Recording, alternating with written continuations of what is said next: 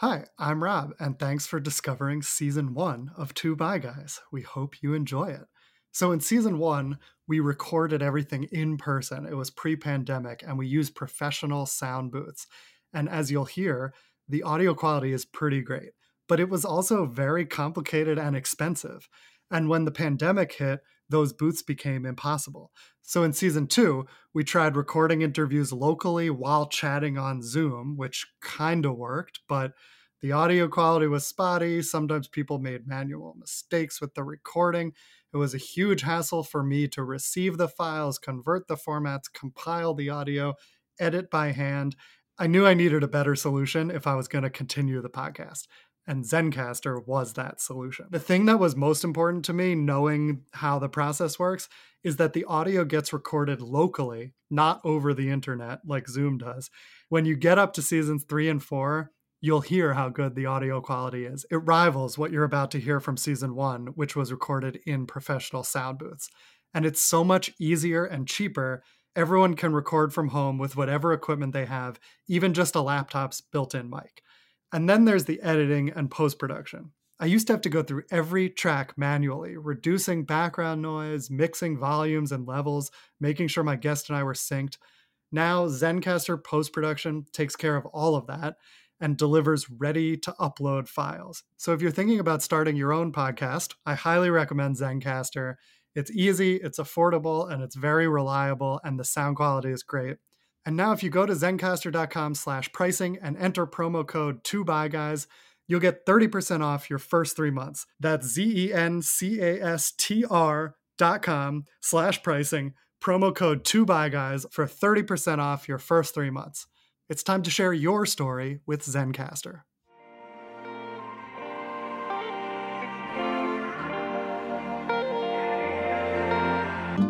Hello, and welcome to Two Bi Guys. This is Alex.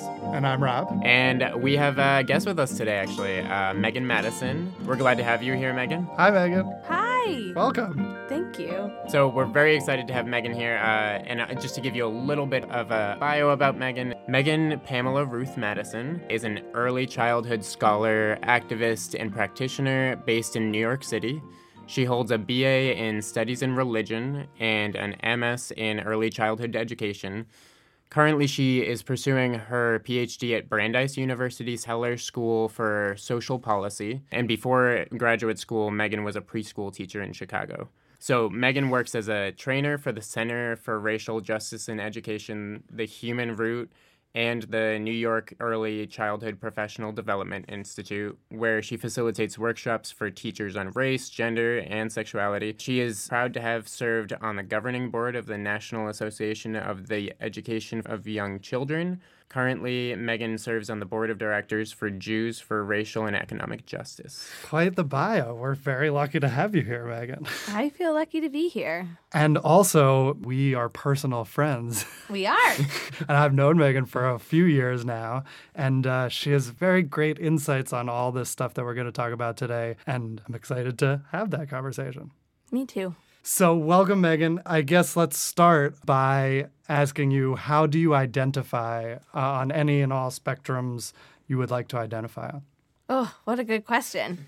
This could be the whole interview. yes, that's my plan. yeah. A few things that might be relevant to share. I identify strongly, proudly, unapologetically as a Black person. At the same time, I acknowledge and celebrate my mixed racial ancestry. So, my middle names that you shared, Pamela and Ruth, are my grandmother's middle names.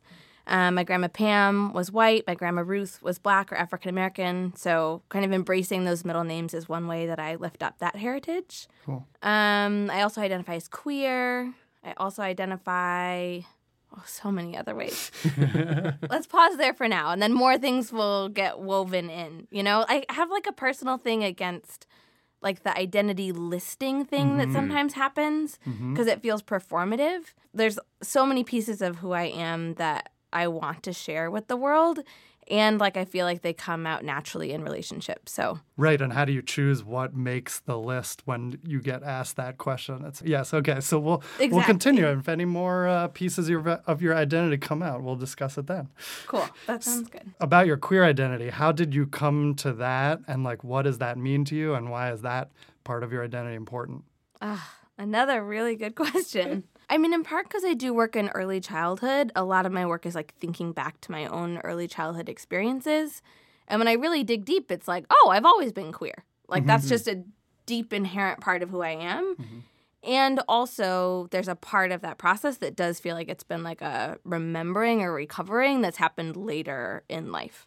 Hmm. And in part related to the work I do. I think I started doing workshops on gender and sexuality for preschool teachers, mostly thinking of myself as straight because most of my romantic partners have been cis men and I identify as a cis woman. And then along the way, as I started to really more deeply unpack gender identity, gender expression, sexual orientation, the different pieces of that, it just became clearer and clearer. Like it started feeling like a lie to say that I was straight because it felt like I was like hiding romantic and sexual attraction I had for people of all different genders. And also like hiding exploration. And so it just started to feel more authentic to claim and embrace a queer identity. Mm-hmm. Um, yeah, and that's kind of where I'm at. And it sounds like the label queer kind of still leaves a lot of room for you not to have to restrict yourself to anything, right? Like, and mm-hmm. yeah, and I think for me also, queer is a verb to me, mm. and not just like an adjective. So it's like when I embrace or claim an identity of queer, it's also like making an external commitment to living a life that queers boundaries and aligns with a political commitment to like the liberation of all people. And so it feels like it's a identity that feels active and it's like calling to me to be an active relationship in alignment with my political values and also be in community um, in a way that I know other identities felt like more individualistic and queer felt more like political and moving um, and community oriented. I feel what you're saying so much because yeah. I also came to a queer identity later in life. And it part of it was about looking at myself and what was going on in my head, but it was also in conjunction with learning more about what gender means mm-hmm. and, and how much of it is a construct and what sexuality is and what queerness really is and realizing oh that's not this other thing. That actually applies to me. And it is sort of a political statement and choice I wanted to make. Yeah. And also, like, I also feel like there's a part of living into that political commitment to me that feels it feels important to recognize that like I'm married. Um, and I'm married to a cis man. And like most of my life, I walk around with people assuming that I'm straight, uh, which affords me quite a few to put it, that's an understatement, literal and figurative privileges in our society. And there's a, a violence in that, right? In that, like, my how I identify isn't fully seen and recognized in the world.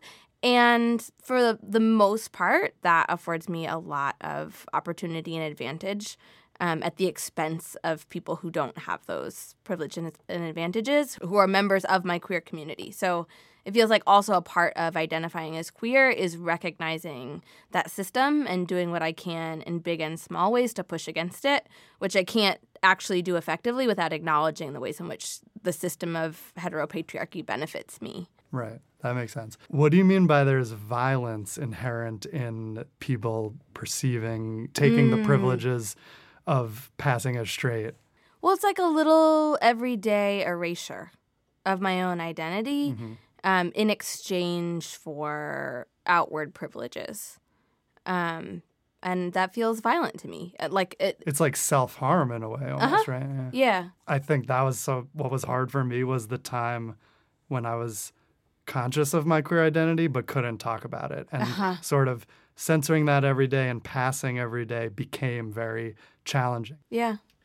So tell us about uh, the work you're doing with the Center for Racial Justice in Education. So you're leading workshops for educators? Yeah. The Center for Racial Justice in Education, uh, formerly known as Border Crossers, uh-huh. um, is a nonprofit based here in New York City, um, but we do work nationally. And we lead workshops and professional development for teachers teachers who serve children birth all the way through sometimes high school, sometimes college, even. As a trainer, my specialty, like my wheelhouse, is early childhood. So most often I get to work with preschool uh, teachers and childcare workers. But occasionally I'll work with an elementary school teacher, high school teacher here and there. And so, what are those workshops like? What kind of stuff are you actually teaching these teachers? And what's the goal of those? And like, how do the teachers r- respond? Yeah. The we do lots of different workshops, but the kind of the core workshop we do is called Talking About Race in the Classroom. Um, and it's a full day workshop where the first, uh, I'd say about third of the day is really setting community norms and getting people ready and willing and practiced in having open, authentic conversations with each other about race and racism. So then once people are warmed up, then we shift into the content, which is pretty simple, but it's like content that very few of us got in our K through 12 education or even college education. Right. And it's kind of the basics of what is race. Like some of us went to liberal arts colleges and- and learned that race is a social construct. But few of us have practiced really articulating what does it mean that race is a social construct? Like who constructed it? When? Mm-hmm. Mm-hmm. Why? How does that happen today in schools and in our everyday life? Mm-hmm. So we talk about that. And then once we're clear on what race is, then we talk about what racism is. And again, like some of us learned in fancy liberal arts colleges that it's a system of power. It's not just about individually held, prejudice. Um, but still, really unpacking what does that mean that race is a system of power? Um, And in particular, how does it play out in education systems? So then, once we all do all that, we like set the container, we learn a bunch of stuff. Then the last half of the workshop is really applying all of that knowledge. And that looks different depending on the school community, but most often we work with scenarios and do role plays um, so that teachers actually have an opportunity to practice. Like, what do I say? What do I Right. do when a kid asks this question or this thing happens in the news? Like, how am I going to handle a situation like that? And then we close out. Cool. I was Yeah. a film major in that liberal arts college, and I did not learn about any of this. And like, and growing up, especially, I mean, mm-hmm. I went to a very white elementary school and very straight in hindsight. Like, I mm-hmm. didn't learn anything about any of this until later. Same. Yeah, I was like at least three years into a PhD program before I really like dug into the research on this. Um, and that's also not a coincidence, right? That's an example of how racism is institutionalized. Is like that content is left out of most of our educations unless you really, really, really dig for it. Right. It's made to be invisible so that the system doesn't change. Yes, exactly. Yeah, it's very hard to dismantle a thing you don't know what to call. Right. And you can't point at it and you don't know how it's functioning. Yeah. So, how is race a social contract, and what do you teach these educators about that?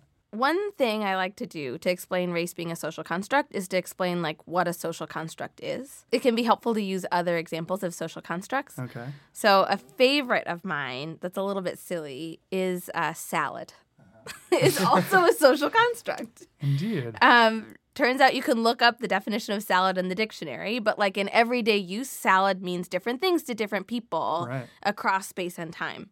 So I grew up in the Midwest where salad can include cream cheese and sugar and canned fruit and sour cream. That's a valid thing. You didn't you make a salad for us once that was like grapes and th- all those things? Yeah, grape like salad. grape it's salad. delicious. it My- was. Yeah. My partner, however, grew up in Northern California and he thinks that's disgusting. like, for him, he grew up with the definition of salad that there has to be a vegetable in it. Fair enough. Um, but it's just one example of like this thing we call salad means something to different people across space and time. And also, just because it's made up, though, doesn't mean that it doesn't have real life significance. You go to a restaurant and you order a salad, like people have expectations around what salad means. And so when it comes to race, it's similar, right? Like we have racial categories, but they have changed over space and time. Um, there's not an essential thing to them. Like, turns out when you take a DNA test, there's more genetic variation among a flock of penguins than there are among human beings. Wow. Um, there's no like biological essential nature to race.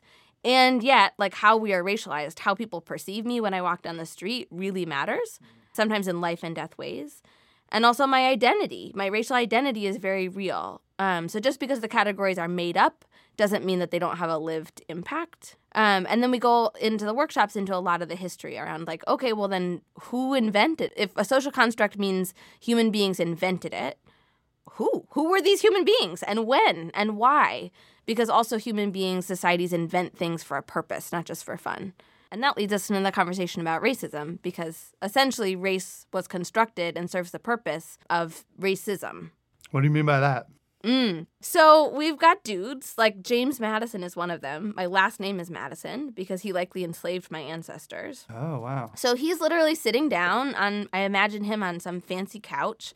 He's got enslaved people bringing him tea. He's got like a feather pen and he's sitting down and he's writing, Fuck the British. This is slavery. Taxes are too high. I want tea for free. Um, all men are created equal. This is our constitution, blah, blah, blah, blah. So he's writing all this stuff about freedom and justice and equality while he's also participating in the near genocide of indigenous people and the like systematic, legal kidnapping and enslavement of African people. And so this science coming out of Europe serves the function of essentially like smoothing that giant cognitive dissonance between the ideals of justice and equality and the reality of massive inequalities and dehumanization of people of color. Hmm. So that stuff gets baked into our Constitution. Yeah. Like James Madison also helped write the, he proposed the Three Fifths Compromise. Mm-hmm. So, written into the United States Constitution is essentially this idea that enslaved African people aren't fully human; they're just three fifths of a human being. Mhm. So it's not just like cool ideas on the street; it like gets baked into the policies and practice of our country, and then here we are. Not actually all that like far from like that wasn't ancient history. That was like fairly recent history. So it explains a lot of like, oh, no wonder we are where we are. Right. How do kids respond to this or look at race differently when they're exposed to this early on? Young people are amazing. like Mhm. I mostly work with like, you know, teachers of really young children. And at that age, they haven't been exposed to too much misinformation. So their reactions are often like, ah, cool, great, thanks. That explains Uh-huh. everything.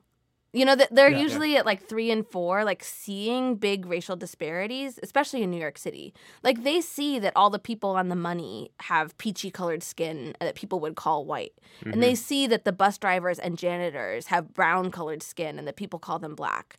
Right? They see these giant inequities and they have questions about why. And they also see their grown-ups aren't talking to them Right. Mhm. about those. And when people ask questions about it, they get really uncomfortable. And so when a teacher finally actually explains it to them, they're usually just like, ah, thank you. Like this makes sense now. I get it. Um, I remember a great conversation I had with a four year old around the racial wealth gap. And he was like, oh, yeah. So if there's a group of people who was kidnapped from another place and that they weren't able to save money and give it to their kids for about 350 years, and that was just 100 years ago, it would make sense that on average those people would not have as much money as white people. Right. And he was just like, okay, got it. Like, Yeah. like you know, and because it's not a complicated concept really unless you've been taught some alternative reality Mm-hmm. Yes. right as most of us have unfortunately Yeah, exactly. We've and then when you work some- with like older kids, like high schoolers are so fun because they're also coming into sense of their own power. And in that sense, like there's a natural developmental rebelliousness and like also big fucking feelings, which I love about teenagers, like my inner teenager included. And so teenagers, once they're like, once they have this information, are often like, great, where are we going? What are we gonna do? Like, who do I need to write? Where do I call? Like, what action am I gonna plan? What Yeah. community organization am I gonna join? Like, there's so much energy there that I love working with older kids. Awesome.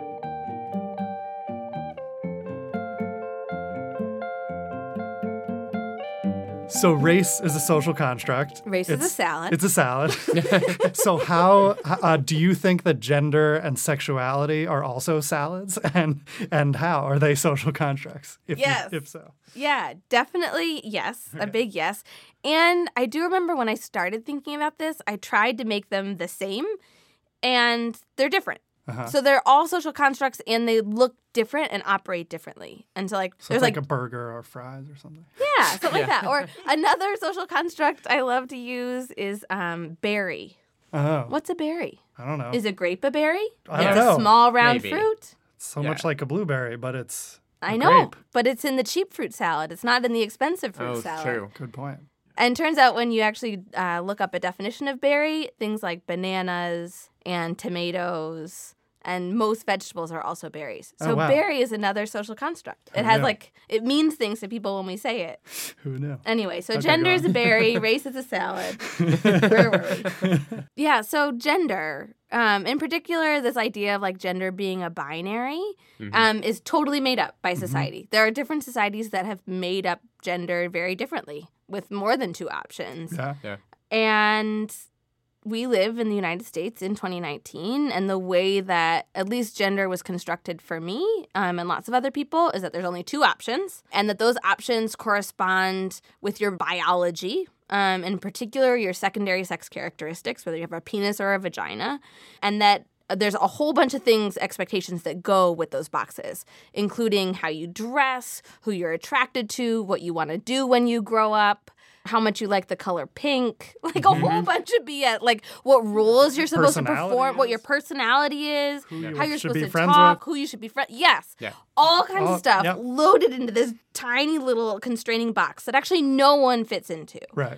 And so we've got these two boxes man, woman, girl, boy, male, female. And that's the way it's been constructed. And yeah, they don't fit. Yeah. yes, and yet we're all we're all walking around trying to fit into those unless you identify as queer and maybe look at those boxes differently and start opening them up. Yeah. And it's not because we're like bad, square people that we try to fit into those boxes. It's like there are literal social sanctions. When we step outside of the box, society pushes us back mm-hmm. in in sometimes really subtle ways and sometimes really explicitly violent ways. And Okay. so also in some part like our conformity to these boxes has to do with like we're just trying to survive. Yeah.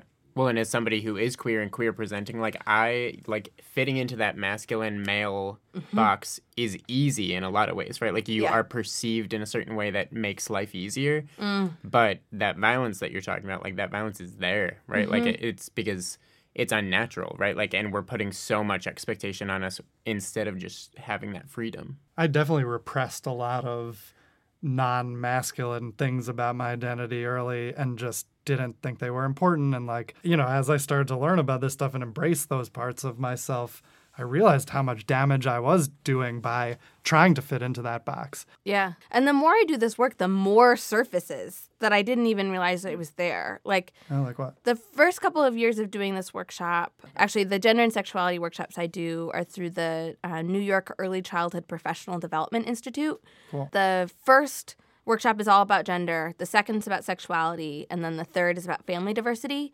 And the way we start the first one, the gender workshop, is asking people to think back on some of their first gendered memories.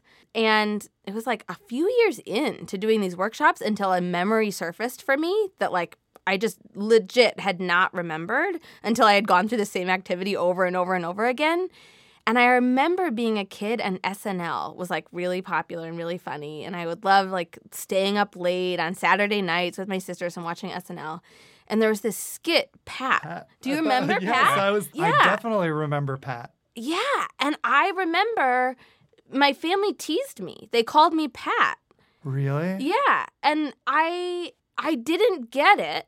But something about me and the way I presented gender in the world was clearly reading something that like the people who loved me and knew me most were like, "Oh, that's kind of like Megan. Megan's like Pat."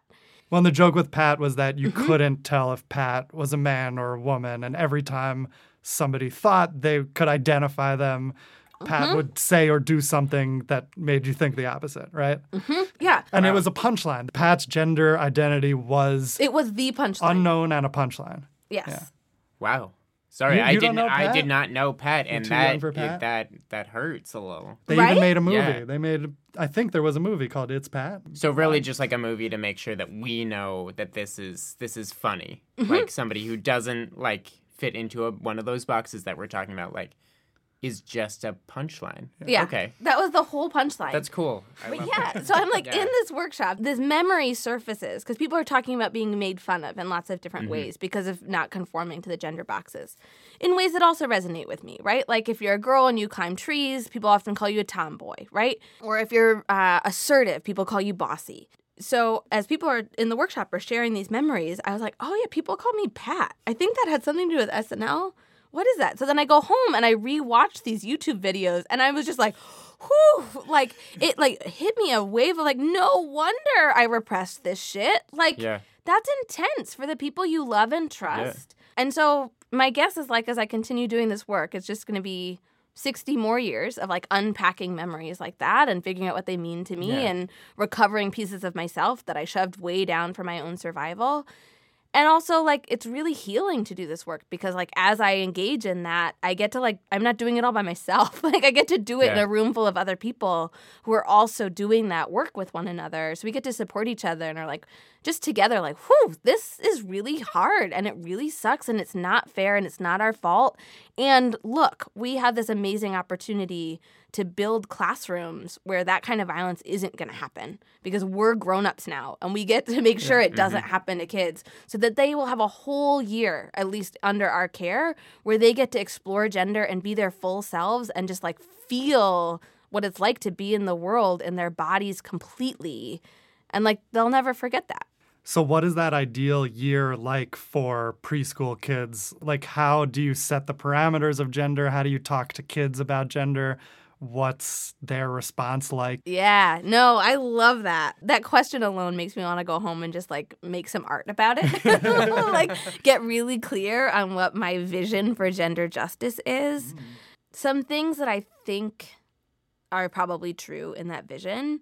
A lot of my work I do has we use the framework called anti-bias education, which has like four core goals.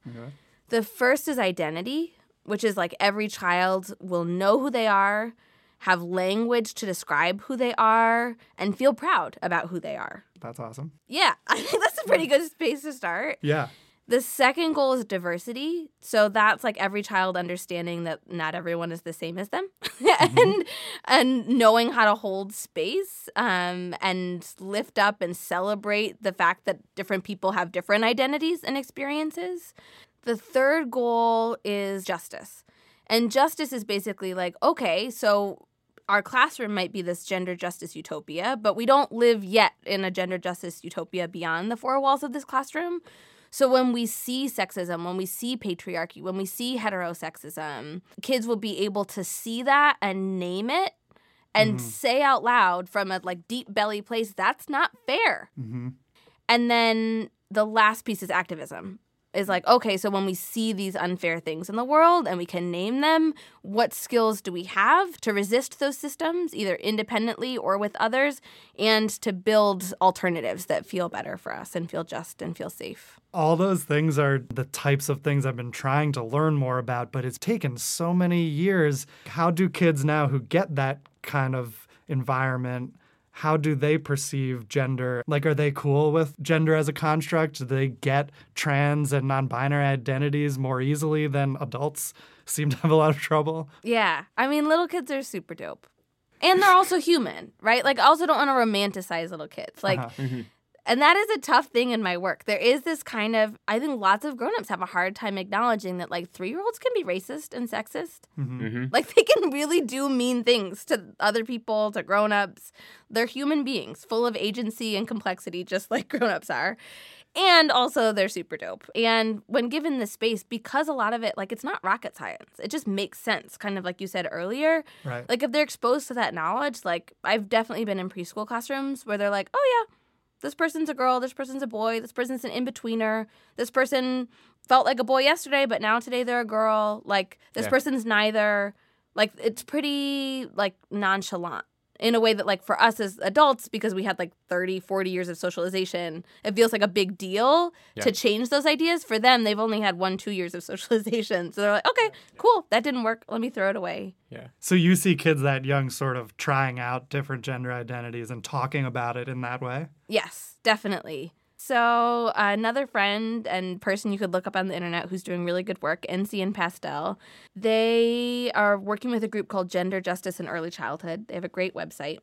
And I had an opportunity to go visit their preschool classroom.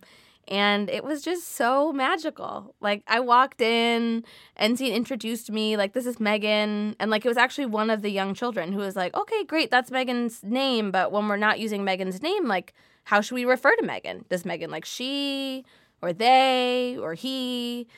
And Encian was like, yeah, you could just ask. And so then they asked. And I was like, oh, yeah, she and her and hers feel good to me. They're like, okay, cool. And then I was like, well, and I just met you and I know your first name, but I don't know how to talk about you when I leave. And so then we all sat down and we had a little tea party. like we went around and everybody had an opportunity to share their name, their gender identities, anything else about them that they wanted me to know.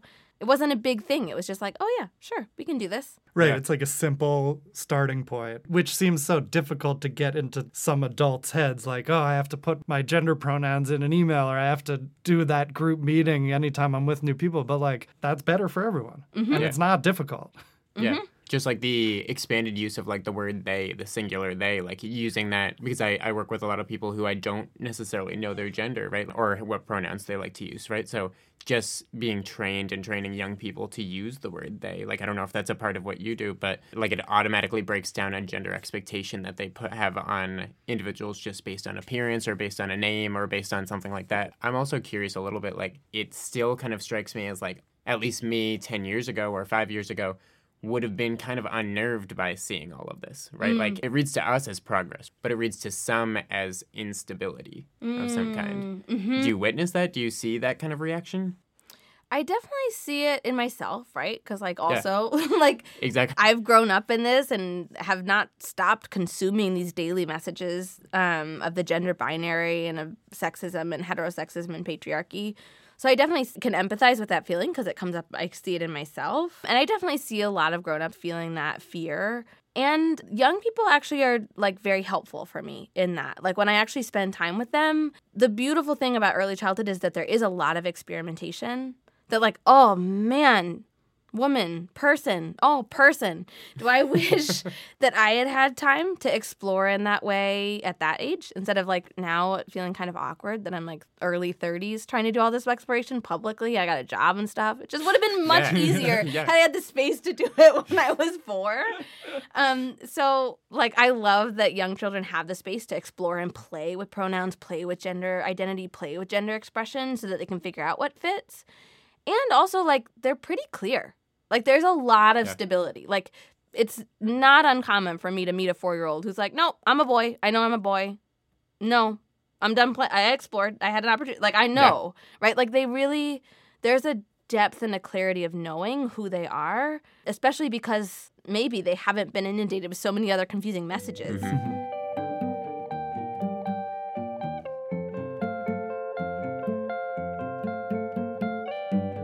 My exploration of sexuality, I feel, was very tied to my new understanding of gender. And those, they sort of came together. So, how early and in what ways do you talk about sexuality with kids, or do you start with gender? And does that conception of it as a spectrum or as fluid or as a construct, does that just impact their view of sexuality? Yeah, all of it, both of it from birth. Uh huh. and it looks different, right? Like, so I'm not usually talking about sexual intercourse Right. and even marriage, really, with like infants and toddlers. But when we think about sexuality as not just being about sex and it being about our relationship to our bodies, our relationship to our feelings, relationships with other people and communication, um, relationship to our gender identities, relationship like what we're attracted to, relationship to our own desire. Like babies definitely have bodies and feelings and relationships and desire and intimacy. Like those are all things that babies from birth have. yeah. And so talking about those things starts that early. sexuality is about all those things. And when I came out as bi, it affected all of those mm. things, like my feelings and my body. And it wasn't just sex, sexual intercourse. However, that was what I thought sexuality was. And I mm. had to learn in my late 20s and 30s that sexuality meant all these other things too. Yeah, so Same. so it's yeah. Yeah, I'm just so grateful I had an opportunity to go to the first workshop because I remember walking into that workshop being pretty terrified. And like I remember just even the feeling of my body of like I'm going into an early childhood workshop around sexuality like right. ah how are we gonna do Right. I don't even know how those two words go in the same sentence, sex and young children. Right. And in particular, the only training I had received, and this was like 10 years into a career in early childhood, the only training I had received was mandated reporter training, which mm-hmm. is essentially like sexual abuse identification reporting procedures. Right. So, like, all the feelings I had associated with early childhood sexuality were like worst case scenario. Mm-hmm. And so it was so helpful to be in a workshop that just was like, yes, those feelings make sense. They are welcome. Here, process them. And also, there's a whole world of sexuality beyond sexual abuse, beyond sex, and really fun conversations to have with kids and that are coming up all the time, right? Like when I finally had space in this workshop to like just acknowledge young children masturbate, they touch their bodies because it mm-hmm. feels good.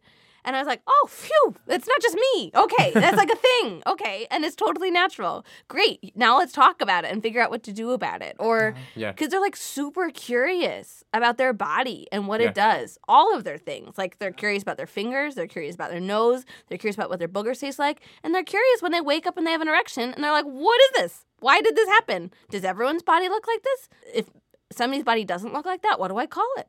Right. Yeah. What does it look like? Does it change when I get older? Like just all of these supernatural things that like once it was demystified, I was like I felt like I could breathe. I was like, Yeah. oh. Right. And it was that feeling of like, oh goodness, wouldn't this have been so great if my grown-ups were talking to me about this way earlier? Right, because when we were growing up, that kind of stuff was relegated to like one hour a month in health class, and everyone was like laughing about it, and it wasn't really informative. It was a joke. Mm-hmm. And I masturbated at a very young age before I knew what I was doing. Looking Yeah. Mm-hmm. back, like I had no clue what it was, there was no education.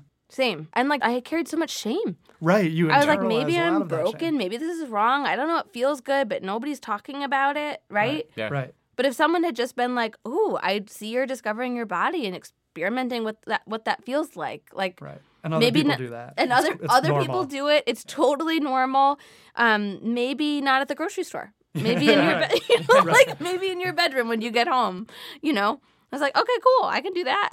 Yeah. Like- we're talking a lot about how, you know, conversation is just stifled, right? Like we're not mm-hmm. able to talk about sexuality at a young age. And now in our personal lives, like stereotypically, like how often do we actually have real honest conversation about like the sex we're having? Yeah, totally. And the consequences of that are huge, right? That Yeah. silence, like there's the internal violence of like just swallowing silences and not being able to speak them and like holding on to that shame. Like that's not good for any of us Mm-hmm. in our bodies or in our souls and our emotional selves. There's also like just the practical health implications of that, right? Yeah. Like if people don't feel like they can talk honestly, they're not having the conversations they need to have to have safe sex. Completely. And then beyond just like our survival needs, I also feel like a big thing I'm going through as an adult now is like mourning the loss of so many possible pleasurable experiences Mm-hmm. that I didn't have because I didn't have language for it. And I didn't have enough language to be able to ask for like this is what I want. Yeah.